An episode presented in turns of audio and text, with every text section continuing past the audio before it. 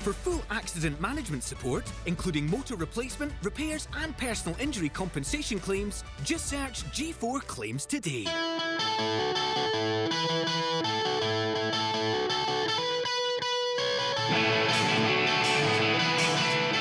Uh, hi, and welcome to this week's episode of the DW podcast. I am joined by Matthew Collins. Thanks for, for coming on, Matthew. How you doing? Good. It is like looking in a mirror here, isn't it? I should brush my hair. And... Oh, I'm very, I'm very well. I, I was just telling you, um, I had COVID last week, so um, I've got a bit of. Oh, I've had a little bit of cabin fever. I guess you know, First night out in a, a wee while last night. First night out first night. You know, like Monday night when you run down the pub and there's no one there, and it's. But that was that's actually quite good. I enjoyed my own company. I've done the pub quiz and everything. Because there's no competition. None at all. No, I'm the smartest man in the pub. When when I was uh, getting you on, Matt, I was thinking, how how do I describe you at present? Do I describe you as a uh, an author, uh, a researcher for Hope Not Hate? What what would you say about yourself? Well, I do a lot of shoe modelling and gloves, um, but author Gordon Bennett. Yeah, that would upset some people. Yeah, author. I, I, I run the intelligence. Uh, that's not an oxymoron. I run the intelligence at Hope Not Hate, which is basically um, uh, using all legal methods to uh, destabilize the far right in this country. Some things we can't talk about. You just have to accept they're happening. Uh, that? That's, sex, that's sexy, isn't it? It sounds exciting. Sounds very exciting. And yeah. For those that, that don't know, you know, it's it's been almost full circle for yourself. You know, I, I was very late to the, the party reading reading your book. You know, My Life in the Far Right. I only read it. All right. Yeah, you, you, probably got to it so late. I didn't get paid for for, for you buying a copy.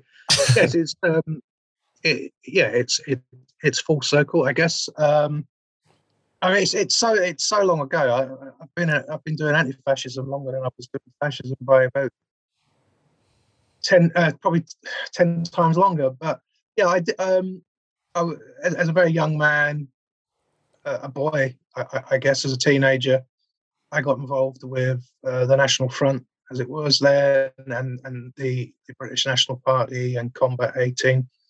Um, in the sort of mid to late 1980s, and then and then through to um, 1993 when I, I left the country um, I worked on a. I did. I did three years. Sort of. Um, I did three years as a fascist, uh, uh, a horrible little Nazi, and then I did three further years passing information, working for the the magazine as it was known then, and uh, as Searchlight, passing information to to them. And to, towards the end of that period, I took part. I, I worked with uh, World in Action, which did the first big expose of Combat 18, and then um, I, I, went to live in Australia uh, straight, almost straight after that, and I did uh, did 10 years there. I think the the question for for many people would be, and I think there's lots of factors to this, Matthew. Like when you're a young man, what attracts you to a group like the National Front or, or the BNP or, or any sort of far right fringe group? Um, I think everybody has different stories, and also those organisations are much different um, now than they were than they were then. Um, but uh, look, I've been over this like thousands of times, and it's it's it's it's, it's not a particularly easy thing just to put one you know just put one finger on it. Um, I, I was attracted to, I guess it had a sense of inclusion um, small and nasty. Um, I was very much attracted to its racism. I'm not one of those people that sort of always seems to say, "Oh, I was duped and um, I had these legitimate concerns, and then I became a Nazi."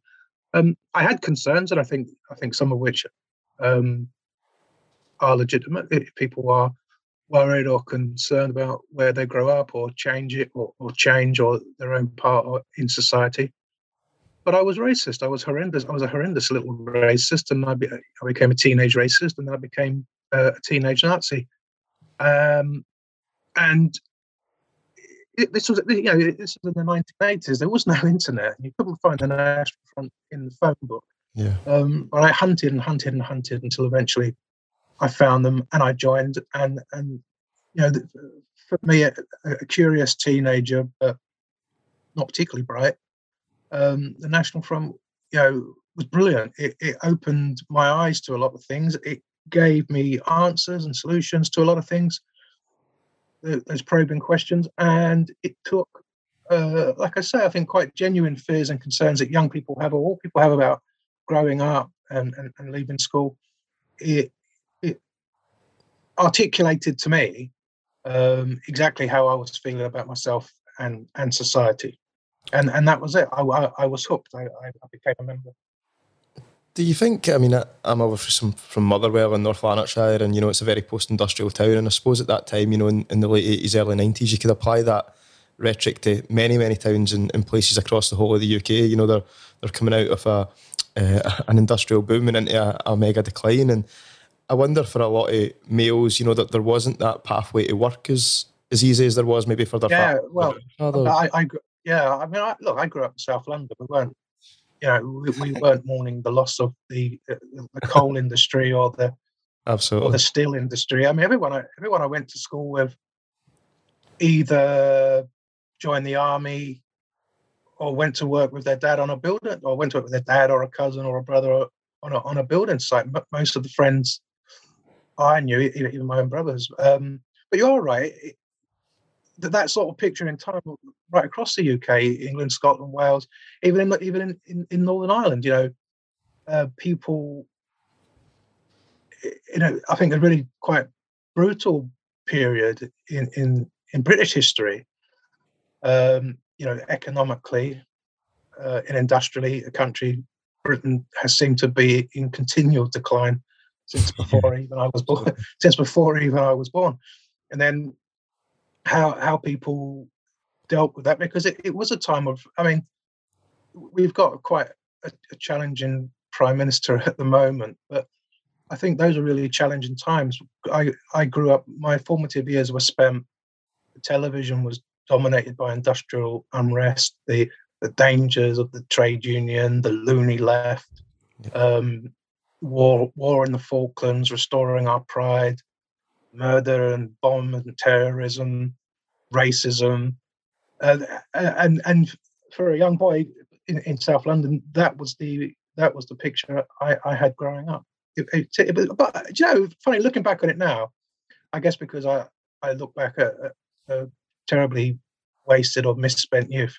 They were exciting and I think probably intelligent times as well, in the way that people stood up to and resisted what was happening, even though ultimately, I guess many people may feel that uh, they lost or they didn't get their just rewards for it. I, I think looking how people now uh, challenge or resist things, um, haven't got haven't haven't got a haven't really got a spot on how things were how things were done then. But I think something that, that you touched on, you know, in in your book, uh, My Life in the Far Right, was you were very different to a lot of people at your high school as well. And I suppose yeah. it's almost giving yourself a, a, sense of identity, even if they think, you know, what's Matt doing? Who's who's these people he's hanging around with? I don't get it. To you, it made total sense at the time.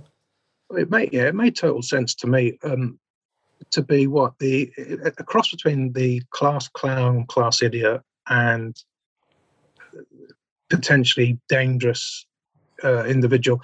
And, and and you know, by the time I was sixteen, I guess I, w- I I, wasn't really a class clown or class idiot anymore. I was in, an organization that, for most people, didn't even exist anymore. It, you know, National Front only existed on walls as graffiti. It had become uh, like a byword for nasty racists, and I was actually inside. You know, I was actually inside that organization. I remember the the friends that I had at the time were sort of disturbed that I'd actually joined this group, this political party that I'd always spoken about and, and dreamed about, but no one ever saw or heard of anymore. And then I just saw, I think I just turned up to school one day and said, oh, I've joined the National Front. I found them. And um, everybody just went, yeah, I think you might have gone a little bit a little bit too far this time, but there you go. I, I I found them and and I and I and I joined them, and then I think probably later on I did quite a good job of contributing to their complete destruction. But yeah, time will tell, I guess. Do you know what? At the time, Matt, when, when you did join them, you, you touched on it earlier as well. You said, you know, it's not like there was the internet. You couldn't Google it and find out where these people were hanging about or where their meetings were. Like, what was the process like with that? And, and were they welcoming at first? Because it's, as you've been very uh, involved in yourself, there is a lot of paranoia and, you know, who oh, people are they spying on? Is, is this person genuine? Yeah, they would. Oh, see that, that Shagger's elbow, elbow fell off the table. Um, no, uh, yeah, they were incredibly paranoid. But I was also very, very young. I was 15, so I was, no real chance I was um, one of these mythical MI5 or MI6 agents. Um, I, I, I, also remember at the same time the BNP actually leafleted where I lived. So I went from nothing to being overwhelmed with it. But no, they were terribly welcoming. I was very, very young, which they like, obviously, because you know that's new blood. Um, so it, it, brings life to the movement, brings young life to the movement. And they were incredibly paranoid, but also they were very, very welcoming. People don't, people obviously don't like to hear that, but you wouldn't hang around with them if they weren't welcome. You wouldn't hang Absolutely. around with them if they weren't friendly. And like, I, you know, it's getting to that period in my life where, um, you know, at 15, I was incredibly bored with school and life and home and, and all of these things. Um, and the National Front was just, you know, it, you know, in a very very small world. I mean, yeah, they didn't open the world to me, obviously, because much of happened in a phone box. You know, it was that small. Yeah. But they, you know, I, I learned an incredible lot about myself, about how you know how racists and, and, and fascists think. They, I'd never really read books or, or magazines, and it, it, it it's funny because although I thought at, at, the time I was very, very political. I'd never been, really been in a political party, and then suddenly I was in, I was in the National Front, and they were engaged in um, sort of political activities like leafleting or trying to sell newspapers, standing in elections. So they opened up that whole, opened up that whole world to me. Um, but also about it being very, very welcome, and it was also very, very depressing. Yeah, and you know, you got you know, in the 1980s, you you really need to understand that across the country, there was probably no less than a thousand across the United Kingdom people who were you know paid up subscribed members to, to both. You know, there was two national fronts at the time, to the National Front and the BNP or the British Movement. No way was there more than a thousand across the country, and everywhere we went, you know, um, we ended up getting turned over because there, there were just greater there were just greater numbers of anti-fascists. It was probably a great time to be to be an anti-fascist because as long as you stayed alert, um, they you know, they could keep the likes of us back then, you know, un- under control. I think it's important to remember, you know, in 1980s Britain was totally different from what it was now. You know, you, you tell the stories if he's gone down Brick Lane in a oh, yeah. yeah, yeah. Oh, well, yeah. Immigration were nowhere near what they were like now. You know, people's tolerance probably wasn't what it was like now as well. It was it was a totally different time, wasn't it? I think it was. I think it was a very, very different time. Uh, obviously, Justin, Justin, you know, I mean, you, you, speak about Brick Lane. I grew up. I grew up in southeast London. We, you know, we never did anything like going to East London. Yeah. Um, the the I, I, did write a little bit about it in Hate, I guess. But there was this this massive battle um, between the far right and groups like uh, Anti-Fascist Action, Red Action, the Away Team, for control of that pitch right on uh, the corner of Brick Lane and Bethnal Green Road, Be- because of the because obviously it was historically, you know, it, it was close to Cable Street, and um, it, you know, it was an emotional spot because of that. But also, it had been a meeting place around there for fascists and the far right for decades and decades, and it was, you know, it was quite a day out to go over to East London stand on the corner of, of that street and sell your newspapers and you'd meet you know you'd meet old Mosleyites you'd meet people that have been involved in the national front in the 70s you know that was the area despite the fact you know it had a, you know, a really large and vibrant Bengali community. Who'd opened lots of restaurants on Brick Lane. Um, it was all yeah it was also for decades sort of the the center uh, of where fascists and, and, and Nazis would meet in the capital every Sunday. And I, I mean, from there, obviously, the the BNP launched uh, and met there and launched their campaign later on into into the Isle of Dogs, uh, where they won their first seat in 1993. But but also throughout 92 and, and 93, it, it was just a massive battleground. Every Sunday just turned into into like a massive brawl. And uh, you know, a bit old for that now, but uh, you know, you would take your life in your own hands going down there if you were going down there to engage in you know, fascist activity. But that, of course, that you know, that made it part of the fun as well. That, that I, I, guess, I guess for anti-fascists who were out to beat up Nazis, that, that you know, sun, Sunday was a big day out. In everybody's color, in everybody, in everybody's calendar, it was a massive day out. Going into work on a Monday morning with a bit of a sore head, many a time I can imagine. Well, I worked for, for some of that period. I was actually uh, working for the National Front, so you know, if you didn't go to work on a Monday with a black eye, they think you, you wasn't you hadn't put your effort in on the weekend. I think as well, you know, you, touched on the BNP there, and I think for anyone yeah. involved in politics or interested in, you know, left wing or right wing politics, the way that the BMT, uh, BNP, sorry, mobilised and went from a kind of street gang, you know, right wing thuggish group to being an electoral force. I know they never essentially got much further than European Parliament or, or yeah. seats. But the, the way that they mobilised and actually got people elected was was worrying to a certain degree. But well, also, it was you have to say well, it, impressive. Yeah. So yeah, it is well impressive or, or depression. I sp- or, or depressing because I spoke about it before. Yeah. If if anti-fascists um, kept them in check, or if or, or if anti-fascists kept an eye on it, problematically, you, you know, there was rumbles of change in the BNP around about 92, 93, they felt that the envi- environmentally that there was opportunities, but they weren't necessarily getting the returns at the ballot box, even though they got Derek Beackon elected and they had some mildly impressive results around that time. Um, they were more picking up members than they were picking up votes. You know, numerically, they became physically stronger. Um, and then that had to change because it was also impossible, even though they became numerically strong and they engaged, of course, in far different sorts of violence, because from that, of course, came Combat 18. But in terms of as a party to function, they had to move away from the you know, the confrontations themselves, because they couldn't win those confrontations, and they were, and they were also bad for bad for business. But I think the, and, and this was arti- this was articulated um, by, I think, groups like Red Action and Anti-Fascist Action, did articulate, they could see it, you know, with the coming of New Labour, that there would be more and more uh, people who would disengage from mainstream politics. There would be more and more people who would felt ignored or felt let down. Um, and and similarly, the the people in the BNP, I, I, don't know necessarily whether they would have sat down and, and, and studied exactly what it was that the left was saying about you know the changes in labour and the coming of new labour, but they themselves un- they themselves understood, even if they couldn't properly articulate, that there were there were opportunities for them uh, to cash in.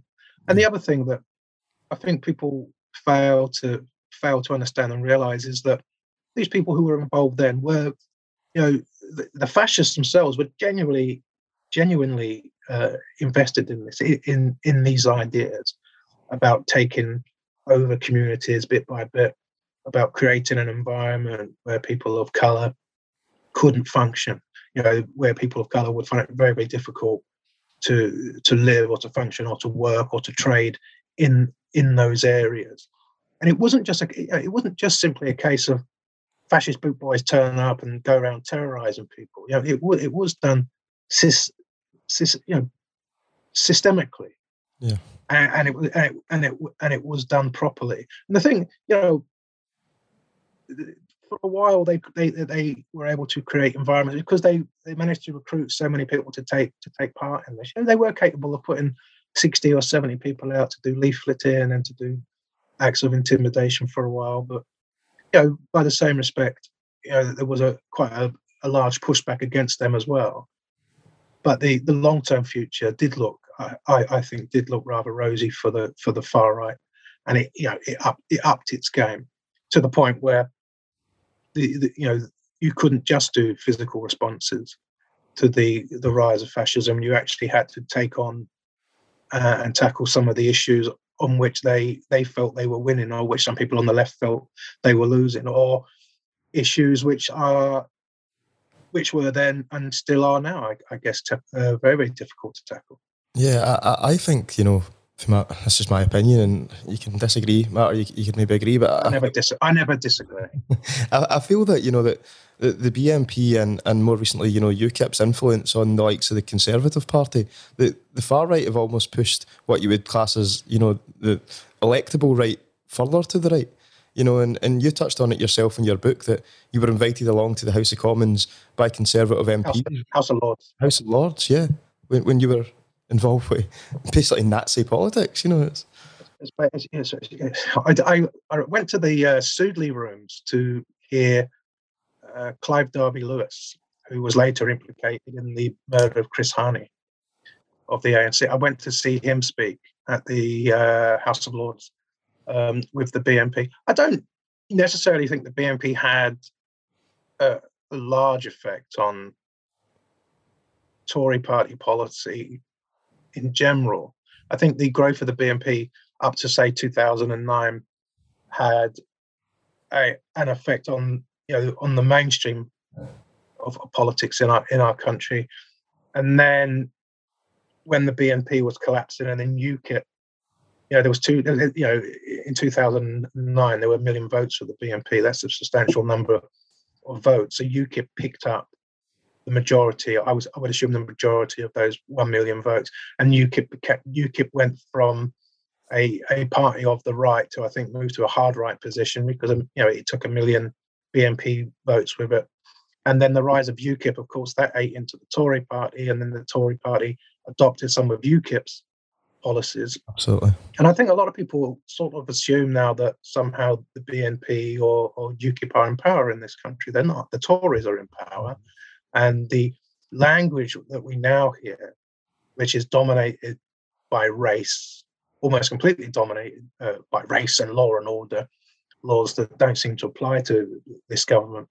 Um, that that's the mainstream narrative now. The, things that the things that we are hearing that perhaps people don't like or people get upset about, uh, they they assume somehow it, it, it's coming from a hidden corner in a room. It's not. It's the mainstream narrative. And if you go, if you buy um, some of the big newspapers and you, you, you read what, what they're saying about um, our country, you, you, you would get a very disturbed. I think you would get a very very disturbing picture about sort of race relations in in our country, and that is potentially why I think at the moment the extreme far right cannot get a foothold electorally, and most of the extreme far right are either not politically active or aren't active in, in, in a political sense that they just cannot break through that there's nothing you know there's nothing they can add into that narrative because obviously there's there's a limit to what people can uh, can or will accept uh, and, and listen to.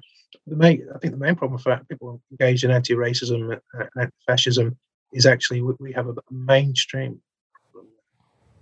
Yeah. Depressing isn't it? It's ridiculous eh? absolutely one thing that I, wanted to touch on, you know, obviously being from the, the, west of Scotland, we, we often get caught up in this political bubble that exists in here and also in, in the north of Ireland. And uh, back back in your day, you know, the, the, National Front and the BNP were also. I mean, I, I think that we think of the far right as is very insular and, and they think about their own area, but you were creating international relations as well with you know right wing people in America, but also across the water in, in the north of Ireland as well, and and that was something that you came very close to as well. Yeah, well, the in, in, in fact, I mean that's almost come um, reverse now. Um, the the the Irish question, yeah. how the British far right tackle it and deal with it, is almost in complete reverse to what it was then. Um, yeah, well, th- th- there's a very good uh, journalist. Um, I won't I won't mention him. He's a he's a Northern Irish journalist who, who works in Glasgow, and he, he and I always talk about this hi Gerry Braiden, if you're, and um, he always says to me, I won't do a Belfast accent, but he always says to me, Matt, just how many paddies were in the National Front in the 80s? And I always get, I reel off the names, Tim O'Shea, Murphy, the Nash brothers. Yeah, almost all of the, almost all of the, the National Front active in London in the 80s were of Irish descent. And yourself but, included as well. Yeah. Myself included, yeah, yeah. My my my father, he won't be watching or listening to this, I hope. Um, but yeah, all, almost all of us were of Irish descent. Uh, but um, none of none of us were inclined to Irish nationalism or republicanism. Um, mainly because, of, of course, television, as I said before, was was dominated by murder and and bombs, and there was no more comfortable comfortable position to take for cowards than to sit in London and, and, and take sides in it or send money off, or some you know, some of my colleagues uh, eventually did themselves try and ship arms and, and weapons there. But I, I think there's always been this idea that um, somehow the National Front or the BNP were funding loyalist paramilitaries, and, cer- and certainly money did flow. But I think in the grand scheme of things, it was more pennies than pounds. I think up until then, when Combat 18 came around, because they were quite engaged in serious criminality, um, I guess there was a. I know there was an increase in in weaponry and and drugs that were, were used to to raise funds for it. But the the underpinning thing, I think, particularly in the support for loyalism and unionism, was anti-Irish racism as well. Uh, and you know, again, that seems like a like a strange thing to say, but um, the National Front and the BNP was almost completely dominated by what you would call Anglo-Irish people. Um, who who all took a quite quite an extreme violent and, and racist dis, dislike to to Ireland and, and the Irish question, and so that that became uh, obviously the expressions of support for the UDA, UFF, and the and the UVF. But uh, you know, I'm not a I'm not a, I'm not a psychologist. I can't explain why that is, but that's the that's the. A guy was telling me the guy was telling me the other day that um, most white jihadis have ginger hair, and I've, just, I've actually just seen that disproved that it's not that it's not the case. Uh, but I, yeah, I don't, I don't, I don't understand why. But the British far right has been dominated by um, the Anglo-Irish, but why it's always traditionally took that loyalist position, but now some of the new groups coming up started with National Action and now with Patriotic Alternative, because the situation in in the six counties is very, very different. They don't have to take that sort of reactionary position about it. And we've seen now quite a bit, particularly amongst new far right members, who don't understand, although of course it is complicated, but don't understand why there is a Northern Ireland and not a united Ireland. And we've seen, because that's our job, communications between the British far right and the Irish far right. And the British far right are almost completely uh, with, with, hands in the air. We don't understand this. We don't know. Um, we think you should all be one homogenous indigenous island. Yeah. It's, so it's interesting. I actually remember seeing recently, or, or, maybe about a year or so ago, the videos of National Action in, in Dublin getting chased off the streets, and it's not a from the outside looking in. It's not really an area where I thought a group like this would uh, would breed and, and would grow. You know. Well, they yeah they uh, they did have a couple of um, supporters in in the Republic of of Ireland. But again, National Action didn't particularly take that um, Little Englander, I, Little Englander idea. Um, it was an organisation that was, whereas let's say the National Front and the BNP were dominated by fascism and, and neo-Nazism, um, National Action in particular was just dominated by race. Um, I'm not sure they ever did turn up in, in Dublin. I think that might have been one of the offshoots of okay. Tommy Robinson's groups who were uh, dealt with, and Irish fascists who, who were dealt with on the on the Irish train system.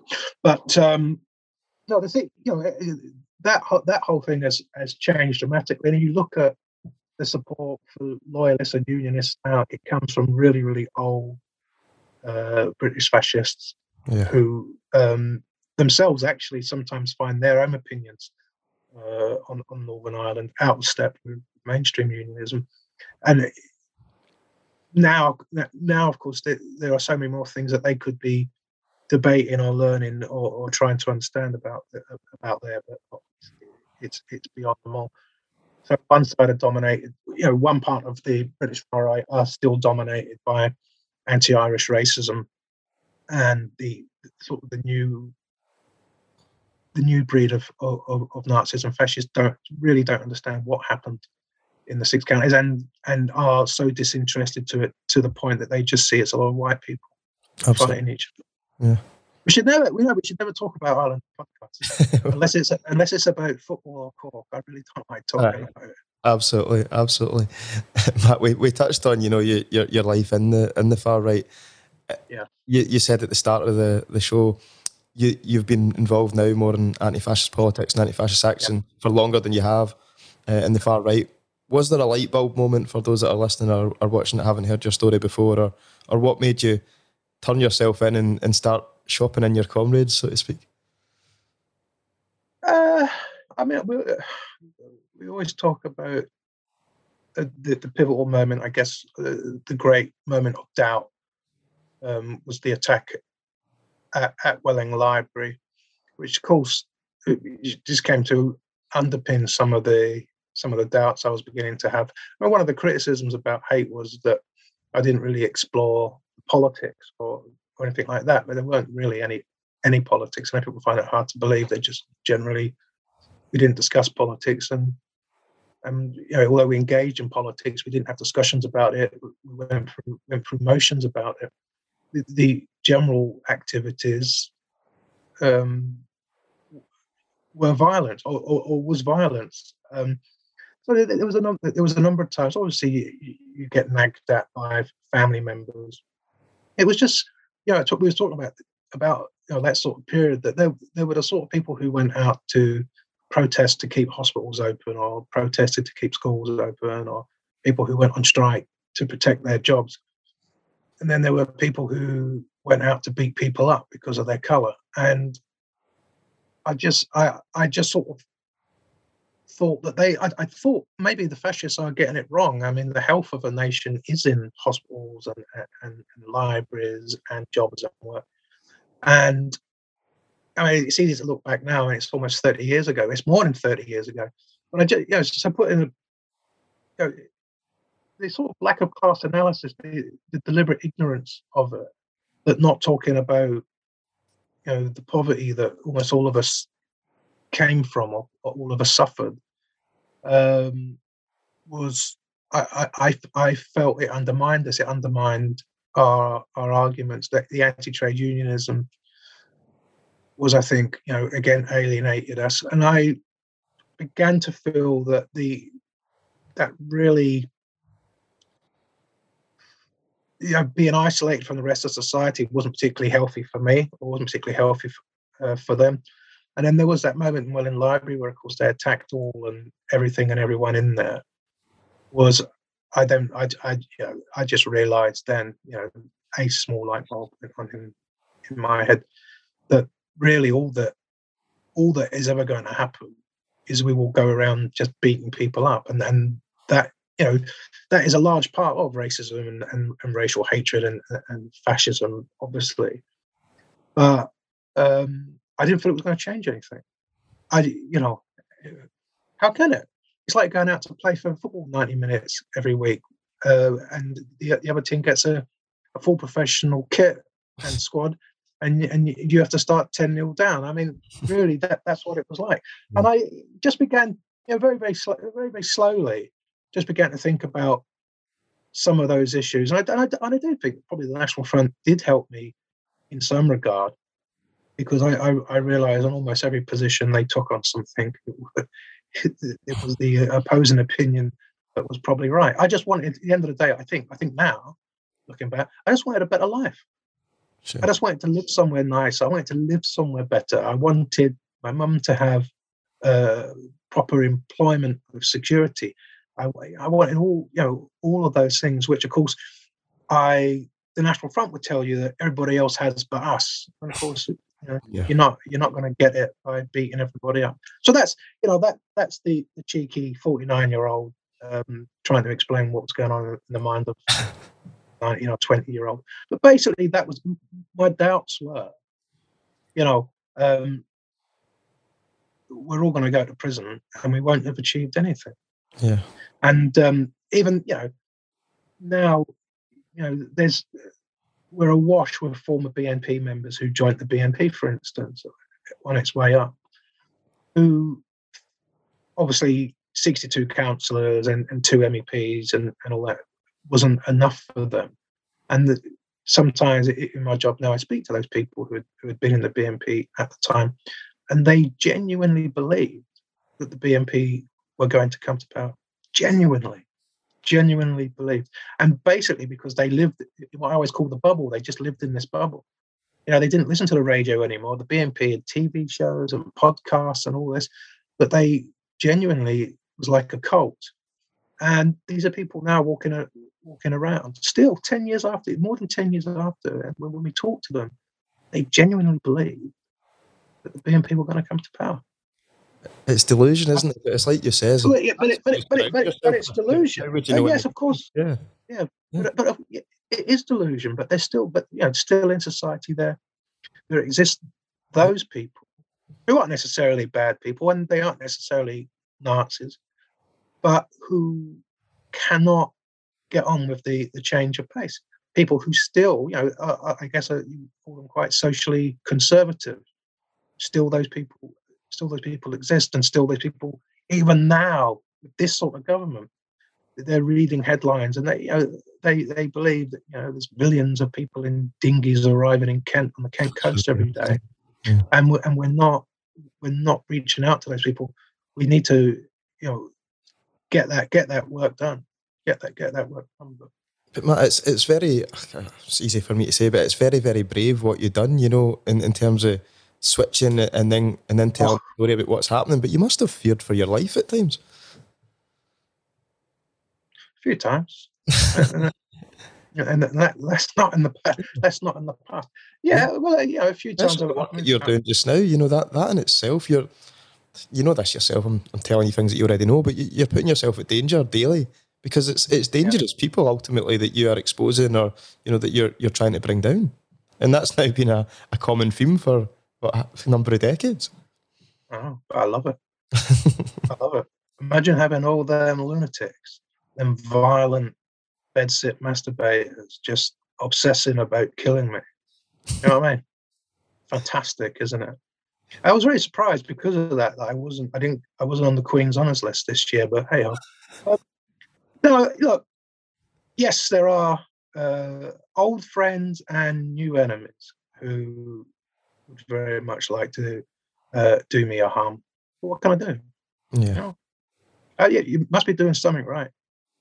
Do you, do, do, do you just think, listen, if I could if I could sue every moron on Twitter things they say about me, I'd never be out of court. But look, it's not it's not just me. I think there's some of the people that we work with who are still inside the far right, um, sometimes they themselves don't quite grasp until it's uh, uh, until it's time what uh, what a danger it could be or how dangerous it can be.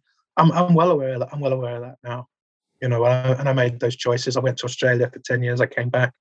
Um, that was the job I sort of fell into uh, eventually you know, Nazis love talking to me. They love telling me the ins and outs. I mean, really, I was talking with uh, a colleague the other day, and he just said, "Imagine if you could write a real book about everything you know about people." And I was like, "Yeah, well, maybe that will come one day." But it's a dangerous job, I guess. But you know, someone's got to do. Hey, look, there's loads of people going around saying what great work they do, and and and, and more power to all of them. Yeah more power, more power to all of Did, uh, did, you, did someone ever tell you to take a step back? Or do you just, or do you just get it? That, that's that's Matt now. He's he's doing good for the greater society. It's not.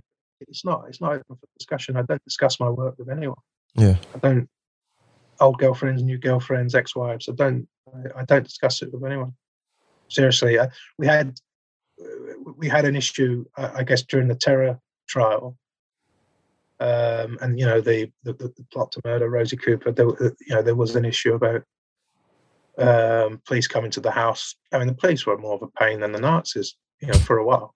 Um, but yeah. but um, you know that became very very stressful, uh, and you know changes were made, etc. etc. But generally, I don't. I, I, just don't discuss my work. And I don't discuss what I do, and, and that's as simple as that genuinely, I um, my dad thinks I'm. I think my dad thinks I'm um, a Labour MP or something. He saw me on TV, and he I don't know. He seems I don't know. don't discuss it with him, uh, and so that's it. And you know, the less they the less they know, the better. I think you know. Yeah. The work that Hope Not Hate do is, is fantastic though, and I, I seen the uh, the recent campaign that they, they launched around, you know, exposing Tommy Robinson's bankruptcy case as well, and yeah, it was like the world. It was like the world's worst kept secret, wasn't it? That yeah. Tommy might be hiding his millions. So they uh, they've launched they launched this campaign this week, um, and they have the they have the power now to, by law, search for everything, track down every missing pound, every brick in every new house, all all this kind of stuff. So that so so that's ongoing. You know, and it, it sometimes hope I hate upsets people. It, it, gets on the wrong side of people, which is unfortunately saying something that it has to do, really. Um, but I, I, I think even our biggest critics realise that you know there's no one other than Hope Not Hate that could do something like this, and I you know that's borne out, of course, isn't it, in the in the responses. You know, when Hope Not Hate do it, uh, things shift and, and, and, things move. I do, I do think it's it's remarkable work that, that the organisation do as well, and just just looking over over your shoulder, uh, Matt, at that Paul Heaton and, and Jacqui Abbott poster that you've got there. Uh, do, do you think that? Oh, yeah. You think that music's played a, a big part in it? I, I know that you, you've become very close to Billy Bragg over the years, and, and throughout your, your book as well, you spoke about Uncle Bill. you spoke about uh, the beautiful South and people listening to beautiful South, and I was actually having a, a, laugh with one of my friends the other day, and I was saying, you know, I feel that people on the right they, they often listen to left wing musicians with this unawareness that they that what they're singing about. One of, one of the one of the one of the great uh, comments ever directed at Paul Heaton, for instance, is from people that say you know, I wish you'd just leave the music. I wish you'd just stick to the music and leave the politics out. Yeah. And you think, but this look, this is really, really true. Um, lyrics, people, eh? people, just uh, people must be just listening to different lyrics. I can't think of a Paul Heaton song that isn't political. Exactly. But, but, but um, I I had this about two years ago about, and I was I was told this. People are watching you on TV, but they ain't necessarily paying attention. And I'd just been on I'd just been on Channel Four, the Terror Case had, had finished and uh, Nazis were behind bars. And I so I did a, did a Channel 4 thing that night. Um, and then in the morning, went into a shop. I swear to God, the woman behind the counter looked at me and I thought, oh, mate, she maybe she saw TV last night. And she just went, oh, I saw you on TV last night. I said, did you? She went, yeah, I don't like Packies either. And I was like, what?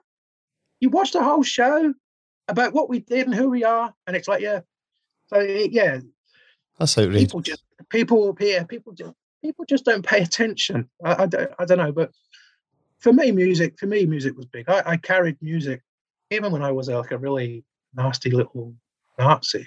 Um, I still liked um, Bragg, the Housemartins, the Railway Children, uh, yeah, New Order, Joy Division, sort of, sort of like quite northern miserable northern sort of sort of stuff. Skrewdriver, uh, the Smiths. Oh, that turned out well, didn't it? um, so yeah, music's music's always been music's always been big for me. The, the, only criticism of me is is probably I haven't listened to a new artist in thirty years.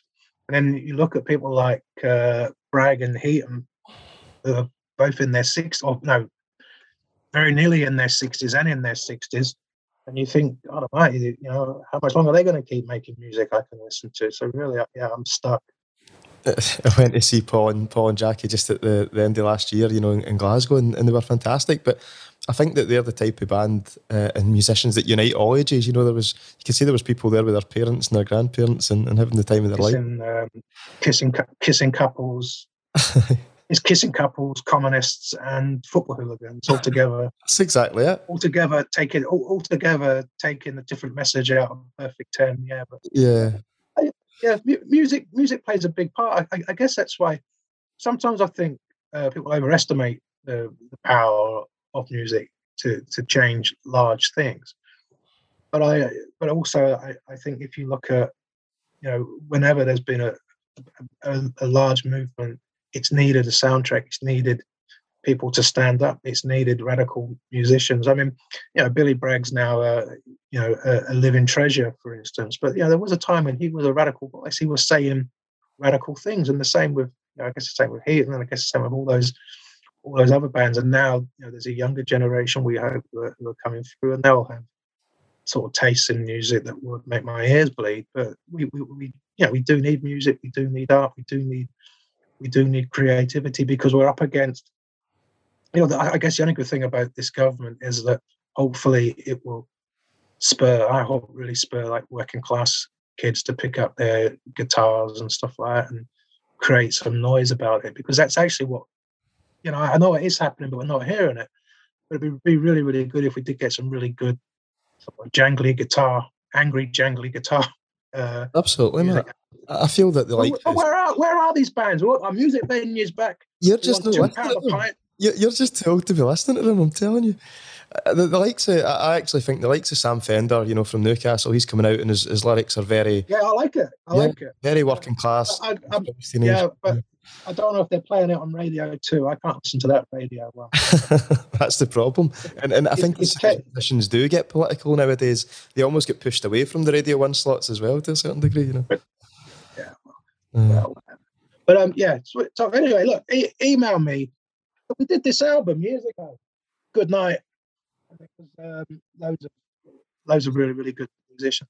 Is that when, we, we uh, is that when Billy Bragg's uh, confronting the BNP at the, the by election, or was it the council? No, he's, no, he's um, he's confronting Richard Barnbrook. That was during the um, during the general election, 2010. He ran into Richard Barnbrook, and they had this because people, yeah, people always think oh yeah, Billy Bragg turns up, plays with his guitar. But on that day, uh, Billy Bragg carried curries up for about 300 people up the stairs on his own.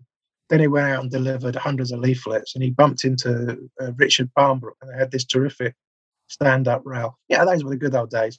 Yeah, they had this terrific um, stand-up row. So it, it's a terrific photograph that's taken, and we made an album called Good Night, and we got loads of um, artists to uh, contribute to it. But you know, I if there if there are musicians out there, we want to hear you anyway. good anti good anti good good anti fascist musician. no, we, we, need create we need creativity. We need artists. Without without getting into obviously you don't talk too much about your your work, Matt.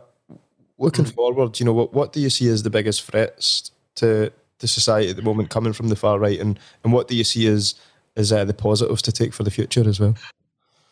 well, the positives are that um,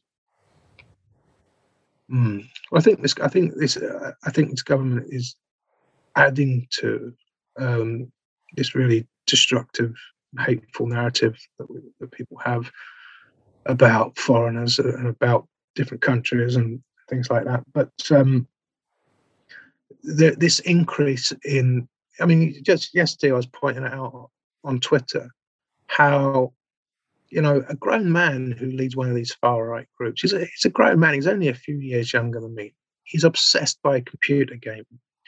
And he's complaining that some of the characters in his computer games, the female characters, are unrealistic.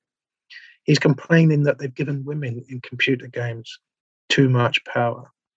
and I, you know, I think we need, I think we need to get all young boys and girls out playing football, all of them and off these bloody computer games. There is there is a, a, a risk. I think increasingly, particularly with COVID during lockdown, people became more isolated. I think people were less inclined or less they, less able, unless they were the prime minister, to talk to family and friends and, and socialise.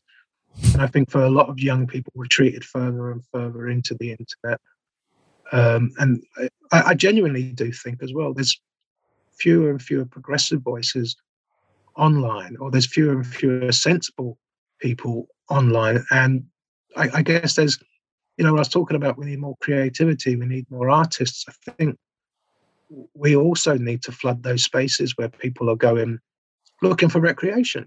We need to we, we need to flood those spaces. One of the ways we, we, we turned so many young people against the BNP back in 2008, 9, and 10 is that we ran the Hope Cup, the Hope Not Hate Cup in Barking and Dagenham on show day Brilliant. We've got hundreds and hundreds of kids from across the borough playing uh, five-a-side and six-a-side football against each other. We offered them professional coaching. Some of them we offered. Some of them actually got a FA Grade One coaching certificate. Um, we had to be really, really energized at the time. I think as a movement, right across the movement, uh, you know, one did uh, and does different things. But in that period, when we saw the, the far right as problematic electorally, and particularly in Barking and Dagenham, we thought they might get an MP or they might take control of the council. When you saw the energy that that generated in the trade union movement and in the labour movement, that people came together and said, right, what can we do to to sort of cut the legs off this? And we got the going, and we got discussions going, and we the great and the good in communities stood up. I'm not seeing that, although I'm sure it, it is happening. But like, yeah, we, we need to see more communities standing up and saying, "Well, how do we tackle this? How do we continue to tackle this?" When you see when you see MPs lauding the work of food banks, you know, it, it it's when criminal. themselves. It's criminal. Tory MPs going along for selfies at food banks. Yeah, and, yeah, and and donating a bag. You know, in, in some regard, yes, there is a there's an element or there's a spirit of solidarity about food banks, but we don't want them. No, we want, you know, we want food on the table. How how how can we tackle this? So, uh, yeah, I'd like you know get people into their trade unions, get them active. We we do face a bigger problem. You know, it's a difficult problem to, to, to articulate because, but uh, there is a greater far right terror threat. There are more and more of these young men stuck on online with these horrific views. I mean, imagine a man in his 40s telling you that it's problematic that a woman on his computer game has got superhuman powers. You know what I mean? Just isn't it? It's unbelievable. So, so, so, so we need, we need, we need to flood those spaces. We need to get our live music venues open. We need to get everyone doing karaoke if we can. But you know, but but, but seriously, you know, it, you know that, that's progressive movement. Yeah. We have all the artists, we have all the musicians. Let let's go out and create. Let's create this environment. Let's get people uh, back involved. The thing, you know, the big thing is uh, is is community. It's yeah. how to you know find those people in, in our communities, but but not me, because obviously I'm I'm I'm pretty antisocial. I just, I just, I just like to know and see it's going on without taking part myself. but, that, but, that's what it is. We, we, have to, we have to do this work. No, you're, you're spot on. You're absolutely spot on. And I, I think that's what the, the left need to be more involved with, has actually been seen in their local communities and, and singing karaoke. You know, you know, if I'd have known if I'd have known you were from Motherwell, I would have worn my Motherwell snood um, as a oh, train really? driver in Motherwell. Yeah, I'd go and find it, but I, actually I do know where it is. Hold on, press pause. Go for it. Seriously, I get my Motherwell. The fucking man from FedEx turned up. Good timing. Is it the Saturday service one? That's hilarious. I've seen them going about. I, I, can guess the train driver, Matt. I'd imagine it was uh, Jim Baxter uh, or, or Tam Ferguson. I don't know. No. But uh, anyway, if you, if the Motherwell hooligans are watching this, um, I'm not wearing this because it's thin. That's funny. I wear one of I wear one of these instead. Ah, yes, brilliant. Right. Oh, anyway, so that's what. So anyway, so yeah, um, fantastic. The, the, no, the, the threats are more insidious. I think they're less easy to spot. We're seeing more and more. I mean, it's weekly now. Young men on terrorist charges, and the the thing that's particularly disturbing is this, this hatred, visceral hatred of intelligent uh, and and strong women, and running throughout it all this hatred. We're seeing the increase in really hardcore pornography, real hardcore bestiality, uh, and, and, the, the child sexual exploitation. We're seeing a, a, whole raft of of that now in the in the far right amongst very very young men who are disconnected from society, and and like I say, we've got to get we've got you know it sounds a bit hippie-ish, but you know we've got to get people back out and engaged in their communities, doing community stuff. You know, and you know, I'm not suggesting chess clubs. I'm, you know, I'm suggesting rugby or, or, things things that are things that are accessible yeah. to people. And and Motherwell Football Club do a, a great deal of good. Absolutely. Um, I wrote about, I wrote about them. They had this thing about uh, school dinners. Yep. They had this thing about uh, unemployed people coming to football matches. Yeah, we've we've really got to get.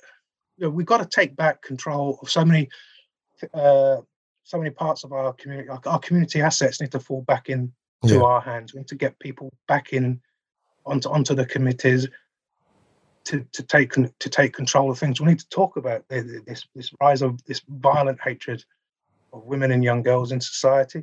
We need to talk about all that kind of stuff because at the moment the the threat from the far right isn't um, uh, electoral, but I think very very much it's it's cultural and social, very very much.